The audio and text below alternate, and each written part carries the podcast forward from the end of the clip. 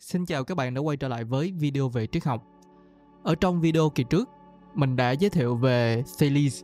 Ông là một trong những triết gia xuất hiện vào thời kỳ tiền Socrates, ở trong tiếng Anh gọi là Pre-socrates. Thales, ông đã cho rằng thực tại được làm từ nước, hay tất cả mọi thứ ở trên đời này có bản chất từ nước. Sau đó vài chục năm cho đến vài trăm năm sau thì xuất hiện hai triết gia người Hy Lạp có tên là Heraclitus và Parmenides. Có thể là những cái tên này nghe xa lạ với bạn, nhưng có thể là bạn đã nghe một cái câu đó là không có ai tắm hai lần ở trên một dòng sông. Câu này là do Heraclitus dùng để mô tả về thực tại. Hai ông này đã đề xuất những ý tưởng khác nhau hay là những cái định nghĩa khác nhau về thực tại. Vào thời điểm đó, đây được xem là những cái ý tưởng cấp tiến, bởi vì cả hai đều tìm cách trả lời thực tại. Rốt cuộc thực tại được làm từ cái gì? Và câu trả lời của họ đó là sự thay đổi. Trong tiếng Anh là từ change, nhưng mà có một cái sự khác nhau, đó chính là cùng là một chủ đề về sự thay đổi, nhưng mà cách tiếp cận của hai người này lại khác nhau. Một người thì nói rằng bản chất thực tại là sự thay đổi, còn người kia lại nói là sự thay đổi không có thật, nó chỉ là những cái sự ảo tưởng, chỉ là một cái lớp vỏ bề ngoài. Nghe tới đây thì có quá là nhiều những cái tính từ, những cái khái niệm nó có vẻ còn hơi mơ hồ, còn hơi trừu tượng, khó lòng nào mà cho số đông chúng ta có thể hình dung được.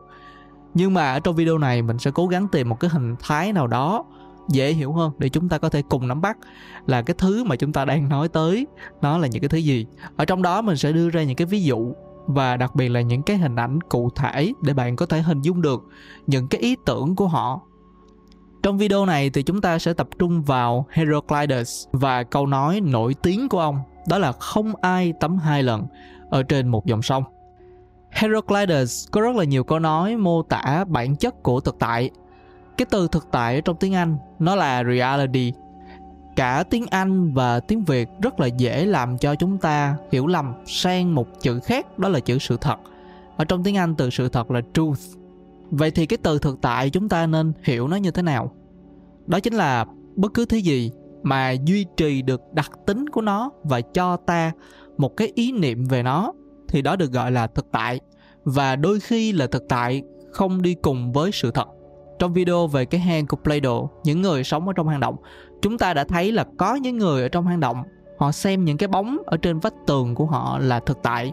Những cái bóng nó có những cái đặc tính như là có kích thước, có sự di chuyển, hình dạng của nó thay đổi và màu sắc của nó, độ mờ nhạt của nó cũng thay đổi. Cái thứ đó chúng ta gọi nó là đặc tính và nó duy trì được cái đặc tính của nó.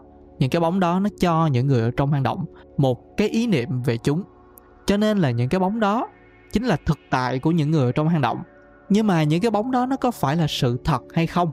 Câu trả lời thì như chúng ta đã biết đó là không. Khi mà một cái người ở trong hang động, một cái người tù nhân thoát ra khỏi cái hang đó thì người ta mới thấy là những cái bóng đó cũng chỉ là những cái hình ảnh phóng chiếu của những cái vật thể khi mà được ánh sáng chiếu qua. Hay nói một cách khác đó là những cái bóng đó có phải là con người hay không? Có phải là những cái món đồ hay không? Thì câu trả lời là không. Nếu mà bạn muốn tìm hiểu kỹ hơn về thực tại, bạn có thể xem lại cái video người trong hang động. Mình sẽ để lại link ở dưới phần bình luận. Tiếp tục video thì Heraclitus cho rằng tất cả thực tại ở trên thế giới này đó chính là sự thay đổi. Nếu mà bạn có tìm hiểu về Phật giáo, về thường và vô thường, trong tiếng Anh là permanence và impermanence, thì có lẽ là bạn sẽ dễ dàng tiếp thu cái ý tưởng này. Nhưng mà nếu không có thì cũng không sao, bởi vì Heraclitus đã dùng một cái hình ảnh của một cái dòng sông đang chảy để minh họa cho cái ý tưởng này. Một lát nữa thôi thì chúng ta sẽ cùng tìm hiểu về nó. Ngoài ra thì Heraclitus còn cho rằng tất cả mọi thứ ở trong vũ trụ này đều thay đổi theo từng khoảnh khắc. Và vì vậy cho nên bạn sẽ không thể nào mà chạm vào, không thể nào mà nhận thức được cùng một thứ trong hai thời điểm khác nhau được. Giống như là một chút nữa sau khi xem xong video này thì bạn sẽ mở cái album ảnh của mình ra. Ở trong điện thoại thì chúng ta thường chụp hình của người thân bạn bè của chúng ta lại và lưu trong ở cái album ảnh. Thì bạn hãy tìm xem là hình của bạn chụp cách đây vài tháng, cách đây một năm hay thậm chí là cách đây 10 năm, nhiều năm. Thì bạn nghĩ cái người ở trong ảnh so với bạn bây giờ vẫn là một người giống nhau, hay đó đã là hai người khác nhau rồi? Thì theo Heraclitus, đó là hai người khác nhau. Con người của bạn hồi nhỏ đâu có xem những cái video về triết học như thế này. Con người hồi trước của bạn thì có vẻ trong sáng hơn, có vẻ hồn nhiên hơn, có vẻ ít ngây thơ hơn. Hãy xem lại hình ảnh của bạn. Bạn đã khác so với lúc trước, phải không? Hay là bạn nghĩ bạn vẫn là một người như trước kia, chỉ là bề ngoài của bạn khác nhau một chút xíu do thời gian, hay là một chút xíu ở trong cách nghĩ? Heraclitus cũng nói, thực tại duy nhất mà tồn tại bền vững đó chính là khuôn mẫu của sự thay đổi. Trong tiếng Anh là pattern of change. Và vì vậy cho nên thực tại là sự thay đổi.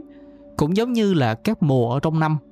Chúng ta có mùa xuân, mùa hạ, mùa thu, mùa đông, rồi quay trở lại là mùa xuân. Mùa xuân sẽ thay đổi sang mùa hạ, như mùa đông rồi sẽ quay trở lại về mùa xuân. Thì cái khuôn mẫu của sự thay đổi nó tồn tại bền vững, nhưng mà các mùa ở trong năm thì nó thay đổi. Mà các mùa ở trong năm là thực tại, cho nên là thực tại cũng sẽ thay đổi. Bây giờ thì chúng ta sẽ cùng đi tới câu nói nổi tiếng "Không ai tắm hai lần ở trên một dòng sông" trong một bản dịch về ý tưởng của Heraclitus. Bản chất của thực tại là sự thay đổi, nó có nội dung như sau.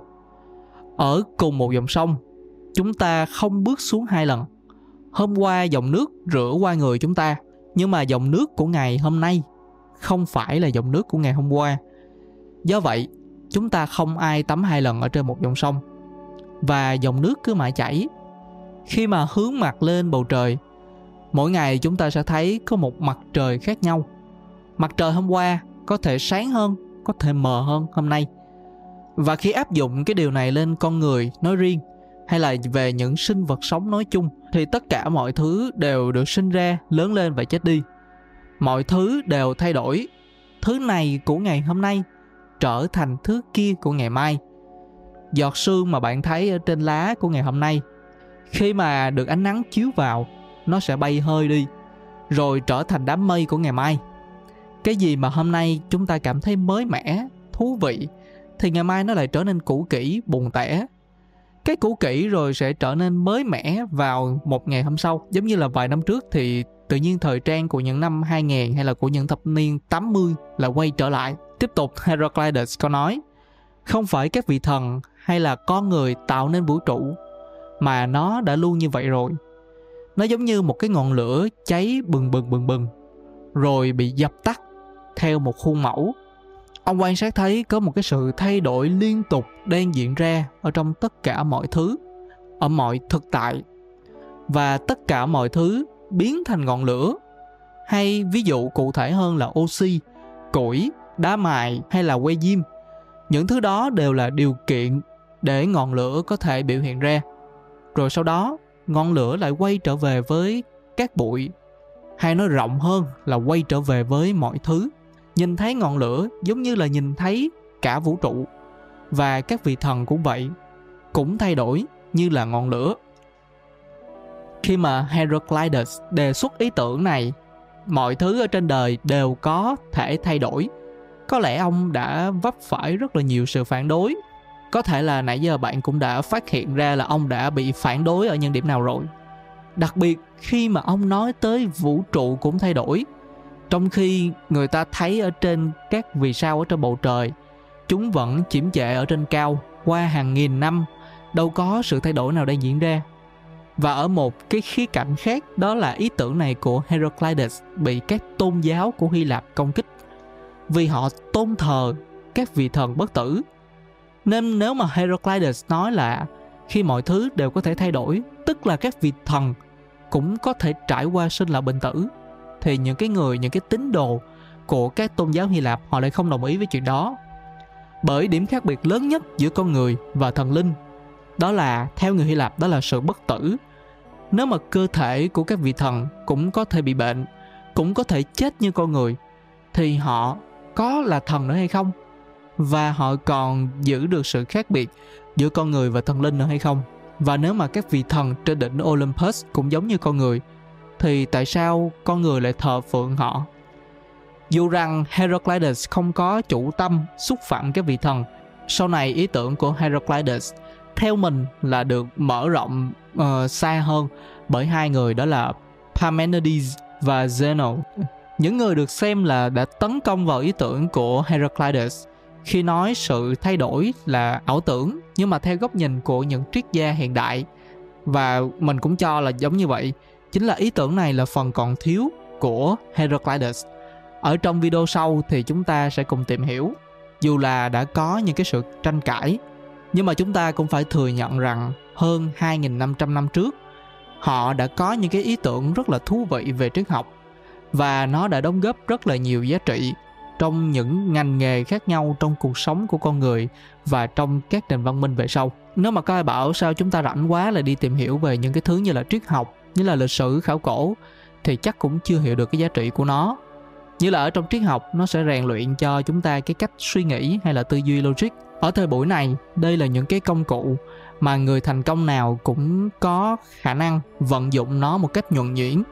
Hay cụ thể hơn là khi tìm hiểu về thực tại, thì chúng ta lại có khả năng đánh giá xem những cái thứ mà chúng ta thấy có phải là sự thật hay không, hay chỉ là những cái thứ mà một người nào đó, một vị thần nào đó muốn chúng ta tin đó là sự thật.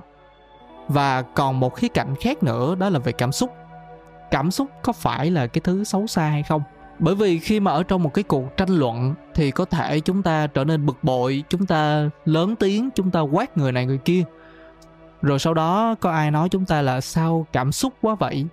Hay là khi mà ta rơi lệ thì ta lại xin lỗi vì mình đã khóc. Vậy thì cảm xúc là một thứ không tốt hay sao? Hay là chúng ta có một cái góc nhìn nào? Hay là cảm xúc nên được vận dụng như thế nào? Tất cả sẽ đều có trong triết học và sẽ được phát hành ở trên kênh của mình. Đừng quên nhấn đăng ký để không bỏ lỡ số ra tiếp theo. Mình là Dương, còn bây giờ thì mình xin cảm ơn và hẹn gặp lại vào video lần sau.